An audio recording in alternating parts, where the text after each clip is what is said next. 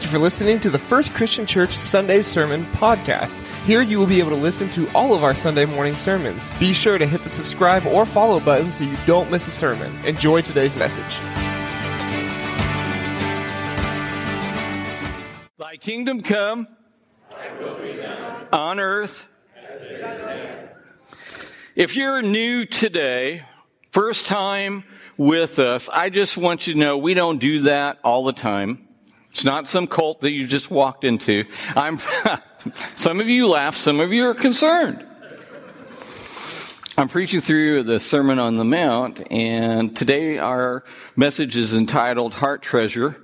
And uh, I'm just so grateful that you've joined us. Boy, it's nice to preach to a full room.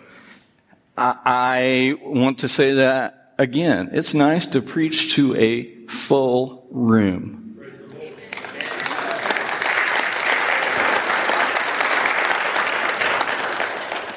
This last month, we've had uh, several, two Sundays, and probably today, we'll hit over 500 with our online presence and in person. But right now, we're hitting where we were pre pandemic by the grace of God.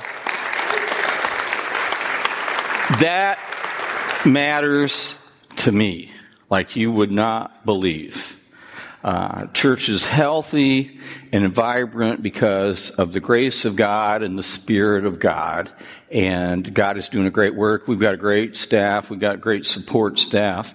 Uh, I just love all of you all and welcome back. If you're a guest today, hold on tight because I'm preaching through the Sermon on the Mount and I've, we've tackled some tough subjects. But what I've noticed when I preach through Romans and I'm preaching through the Sermon on the Mount, you guys just absorb it and you take it in. And I so appreciate you all and, and, and how you relate to this content because this is Jesus at, you know, he, he, someone, uh, retired this week, and he was the greatest of all time. Anybody know who that was? We don't say that name in Indiana. There's a football game next weekend. Some of you are KC Chiefs fans, and some of the others of you are who? Eagles fans. Aren't you grateful that that the kingdom of God is greater than football? Anyway, hey, if you're joining us online today and you're in Florida, which I know I've got some folks there, hey, you know, the weather is really nice here. I wish you were here. and it's just not the same. So I'm sending that message to you in Florida. Now, this is Jesus at his absolute best. You can't improve. I can't preach it any better than Jesus did. In fact, it preaches it, it, it, preaches itself. The topics that he handles were relevant and current in the first century, and they are relevant and current in here and now, where we are in 2023. And Jesus is preaching that this is what the world was meant to be before Adam and Eve and the fall of mankind, before sin and devastation of sin and brokenness occurred. And, and we're going, you're going to be joining, I preached through Matthew 5, and if you're, you're just here today, we've got all of Matthew 5 covered. In fact, we had somebody on Facebook this week engaged because, uh, we posted, John posted online, uh, God despises divorce, but he does not despise divorced people. And it's interesting to read that chain. And I'm hoping that you hear something that is helpful and hopeful as well as otherworldly in how I preach this. And if I'm not communicating that, then I am failing because that's what Jesus did. Now, if you turn in your tablets or on your, in your Bibles or on your phones, Matthew chapter 6 verse 1 is where we're going today. And Jesus says this, beware of practicing your righteousness before other people in order to be seen by them, for then you will have no reward from your Father who is in heaven.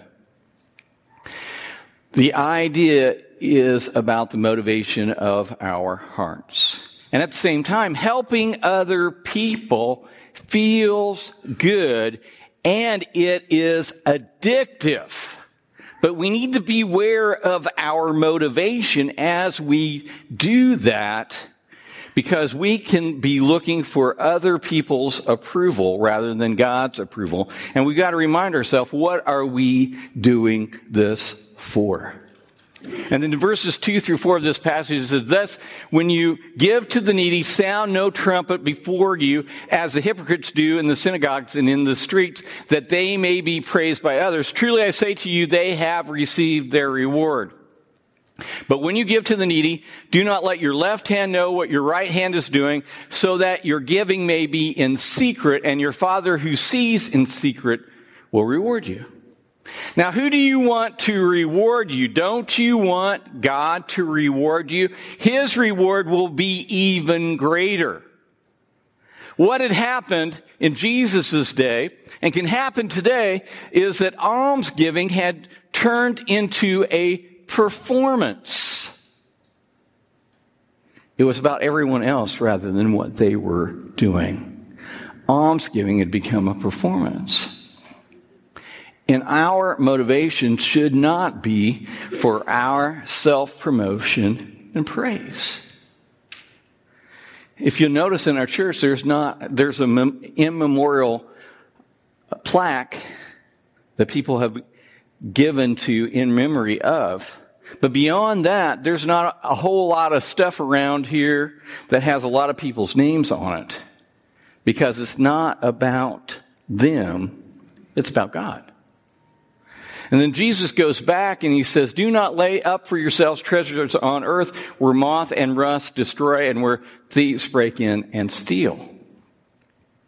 See, in that day and age, there wasn't a stock market. There was no cryptocurrency.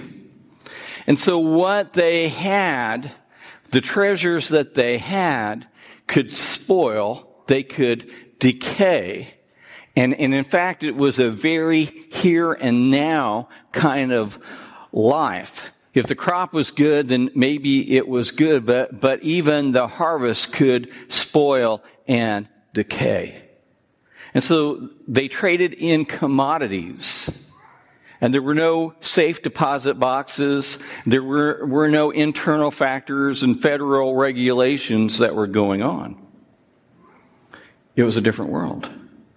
And, and when we think about this, and by the way, I asked for volunteers from our staff to preach this sermon, and guess what? Nobody volunteered. Because a lot of preachers don't preach about money. And, and, and it's difficult, but, but folks, Jesus does because it's relevant and it gets to the matter of the heart. But we've got to balance this teaching with what it says in Proverbs 13. It says, a good person will leave an inheritance for their children's children. So how do I leave an inheritance and live in this world and honor God and serve Him and not money? That's the challenge. And Jesus goes on in verse 20, he says, But lay up for yourselves treasure in heaven where neither moth nor rust destroys and where thieves do not break in and steal. Now, last time I noticed there weren't shares of the kingdom of God, there weren't shares of the kingdom of heaven on the New York Stock Exchange. Not there. So, how do we do that? Well, Jesus is going to explain. And he goes on, if you remember remember the problem with hoarding that Jesus discusses in his parable about the wealthy man who, who was so blessed of God that his barns that he had could not contain it, and so he had to build bigger barns. And Jesus says in that passage, you know, thou fool, because you've, you've not invested wisely, because you've not done what you should have done, that your life is going to be, you know, taken from you this night. And then he wraps up that parable with verse 21 in Luke chapter 12. And it says, he says this, so is the one who lays up treasure for himself and is not rich toward God. So how do we become rich toward God? Hold that in place in your mind. Then he goes on in verse 21, for where your treasure is, there will your heart be also. where your treasure is. So the question to me, when you think about it, is where do I want my heart to be? Where do I want my heart to be? And I can't remember where I saw it, but, but I saw like this unscalable wall, and it was, I don't know, a movie or commercial or something. And there were kids that, that wanted to get on the other side, and one kid threw all his stuff over the wall. And the other kids looked at him and said, well, how are you going to get there? And, and, and the kid said, I don't know how I'm going to get there, but you know what? All my stuff's over there, so I'm going over that wall. He was going to figure out a way. And that's sort of the way our hearts are is we throw that heart over the wall and we want to follow that heart wherever it will go. So, so we need to be, wherever I want my heart to be, I need to proactively, intentionally, painstakingly send my treasure there as well. And so think of that as throwing your treasure over the wall and your heart is going to follow it. Now, here's a really tough teaching that as many times as I read the Bible, as many times I've preached on money and giving, I've never really thought about this passage of Scripture in the way that it has been revealed to me this week as I've studied it. In verses 22 and 23 of this passage. And this is a hard teaching. I just want you to know that. It's a little intimidating, it's a little bit scary, but this is what Jesus said. Blame Jesus, okay? The eye is the lamp of the body, so if your eye is healthy, your whole body will be full of light. But if your eye is bad, your whole body will be full of darkness. If then the light in you is darkness, how great is the darkness? Now I want you to think about this. Notice if your eye is healthy, and, and the translation for healthy in this passage is generous. That is really what this word means. So what Jesus is saying in this passage, in what he's saying is, is if our eye is generous, then our life will be generous and it will be full of life. But if our eye is not generous, then our life will not be full of life, but it will be full of darkness and death. And so he makes a very, very clear point here that the first century believers, the first century followers of Jesus would have heard and understood. Not like me, I'm just now getting it. But then he goes on and he is very clear. He says, No one can serve two masters, for either he will hate the one and love the other, or he will be devoted to the one and despise the other. You cannot serve God and money. Wow. There's no gray area, in other words. And, and you've got to understand the idea of master is single ownership. You only serve one, and that is full time service. So, to make the point clear, Jesus is saying either you serve God or you serve money. You do not serve both. So then you got to ask the question who or what has control over my life? God or money? Where do I find security? Do we find security in God or my money? Do you worry about money? Do you have anxiety about money? And you might say, well, Chris, I just barely get by. I am just trying to provide. And really, that's what we all are doing, isn't it? We are just trying to provide for our family, for, for, for the event, for retirement. And, and we've got to counterbalance this with Proverbs chapter 22, verse 7. The rich rules over the poor, and the borrower is slave to the lender. We can overspend, and we can owe, and we can owe, and we can owe. The APA says it this way the top cause of stress in the United States is the subject of money, and they reported that 72% of the time Americans stressed about money at least once during the previous month. So, what's that say? That all of us stress and have some anxiety in regard to finance. And at the same time, in America, financial independence is a term that we love. We love that idea of being independently wealthy. So we don't have to work for anybody and we can have what we have and we don't have to deal with people. Isn't that what it's all about? Now let me tell you, there's three ways to be financially independent. And this is not in the Word of God. This is Chris's, Chris's uh, opinion. So take it or leave it. Okay? There are things that I say that I preface like that. First of all, one way to be financially independent is to win the lottery. I'm not endorsing it. I just want you to know when it came to Indiana, I started investing a dollar a day in a 4% annuity. And by the way, I took a couple thousand dollars out of it in between times because I was going through a rough patch financially. And guess what? I got over like, seventeen, eighteen thousand dollars, and they don't contact me. They haven't contacted me for about ten years now because they don't bill me because they don't want to pay four percent on the money because you can't find four percent money anywhere, can you? No. So win the lottery. Don't endorse it. You can try. Second of all, choose who your parents and your grandparents are going to be because you need to inherit some money. How well will that work? It won't. And finally, the third way that maybe some of us are trying and it's not working so well for you is work yourself to death so you can leave it all behind. Right? That's no way to live. That's no way to live. Now there's another alternative, a third alternative, financial health. And that's what I hope you can get to, that you think about and you strive for. It's a state of one's personal monetary affairs, that you strive for financial health, that you give, that you save, that you live.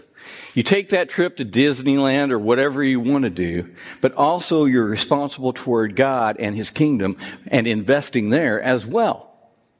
So people who have financial health, surprisingly, it confirms what Jesus said about the eye being generous and the whole life having, or whole life having light, or the eye not being generous or stingy and the whole life being in darkness. People who have financial health are just healthier in every other area of their life. The anxiety and the worry is reduced. They put their faith and their trust in God, emotionally, physically, psychologically. However, they are healthier. So I want to talk about a couple principles really quick today. First, one is this. We don't want to worship our wealth. We want to worship with our wealth. Worship with our wealth. And I noticed two extremes in relationship to this in, in Christianity. The one extreme is the prosperity theology, the name it, claim it, that if you believe in God, God's going to give you Lamborghinis and Lexuses and whatever, you know, luxury car and jets and, you know, McMansions or whatever. That's pro- prosperity theology. I don't think that washes with scripture. My, my, my Jesus was a carpenter who died on a cross who never had anything. So that didn't work. And the other one is theolo- or pros- uh, poverty theology, which basically says if you're poor, then you're godly, which I know a lot of poor people that are obsessed with money that, that can't serve anything but trying to survive. And that's not healthy either. Now here's a third alternative I'd like you, for you to consider is generosity theology. To be good stewards of the temporary wealth that passes through our hands, like water shaping the stones in a river, so the dollars shape our hearts that flow in and out of our accounts. The idea is to give and to save and to live because we all want to hear at the end, well done, good and faithful servant, enter into the kingdom of God. And the second principle I want to look at is this being rich toward God means trusting His promises more than my impulses. Trusting His promises more than my impulses. That's important. Paul says it this way in 2 Corinthians chapter 9. He says this, the point is this, whoever sows sparingly will also reap sparingly, and whoever sows bountifully will also reap bountifully. So if I'm sowing seed, I want to throw it out there wide and far. Don't you? And then that begs the question, so how do I give? And Paul goes on to answer that question. Each one must give as he has decided in his heart, not reluctantly or under compulsion, for God loves a cheerful giver. That's between you and God. If you feel under compulsion, if you feel forced, don't do it. If you can't do it cheerfully and with the right attitude of heart that you've received from God and therefore you give joyfully, then do it. Verse 8, and God is able to make all grace abound in you so that having all sufficiency in all times, or in all things at all times, you may abound in every good work. That's what we want to do, isn't it? To serve others, to glorify God. And then Paul finishes with this. He says, He who supplies seed to the sower and bread for food will supply and multiply your seed for sowing and increase the harvest of your righteousness. You will be, listen to this, enriched in every way to be generous in every way, which through us will produce thanksgiving to God. I've said several times that uh, some of the community organizations that we help and support, they ask, well, how is our church, uh, how, how, how come your church is so generous? And, and I, I have to say that they follow Jesus and, and they are moved of heart and soul to give. That's what you guys do. Some churches can't give. Some people can't give because they don't have it in their heart. And, and, and, and it's dark. And churches are dying. I've talked to churches that couldn't possibly do anything like that. Now, there are two types of giving. Number one is impulsive giving. Now, that's, uh, you know, when you see a commercial and it's about abused animals, because pets, pets move us emotionally. And, and the other thing that moves emotionally is pictures of children that are impoverished, and that are poor children. That moves us emotionally. We don't want to see any starving children or any starving dogs or cats. Now, cats are pushing it, but, but we care we care. It moves us emotionally. And the way we Im- impulsively give is spontaneous, sporadic, and sparingly. We overestimate when we give spontaneously in that way. But there's another way to give, which I believe is biblical. It's premeditated. Now, premeditated is a bad word because what do you associate premeditated with? Exactly. But to be premeditated in your giving is to be generous before your circumstances talk you out of it. You know how that works? Oh my gosh, I, I can't, I mean, I've got this and this and this. But if you make that choice before you have this and this and this, you go ahead and do that, and then God is the answer in that equation. And, and what premeditated giving is, it's priority, it's percentage, and it's progressive.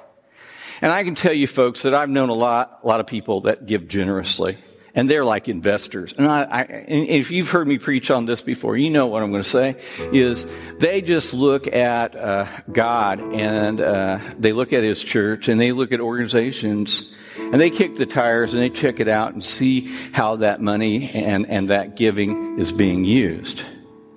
And they give to where it's multiplied because they invest in the kingdom of God. And there's three different types of giving in the Bible. It's alms giving, which is giving to need. And a lot of that is spontaneous. Not all, all those things that move us emotionally are things that we need to give to. We need to check it out. And then there's offerings where something's going on and you are just moved and it's a call of God to give in a, in, in a different way. And then there are tithes. So I want to spend a little bit of time here with tithes. Tithe is just a tenth. In the Old Testament, the tithe, uh, first time we see the tithe is Abraham when he comes from the battle of Sodom and Gomorrah and he rescues Lot.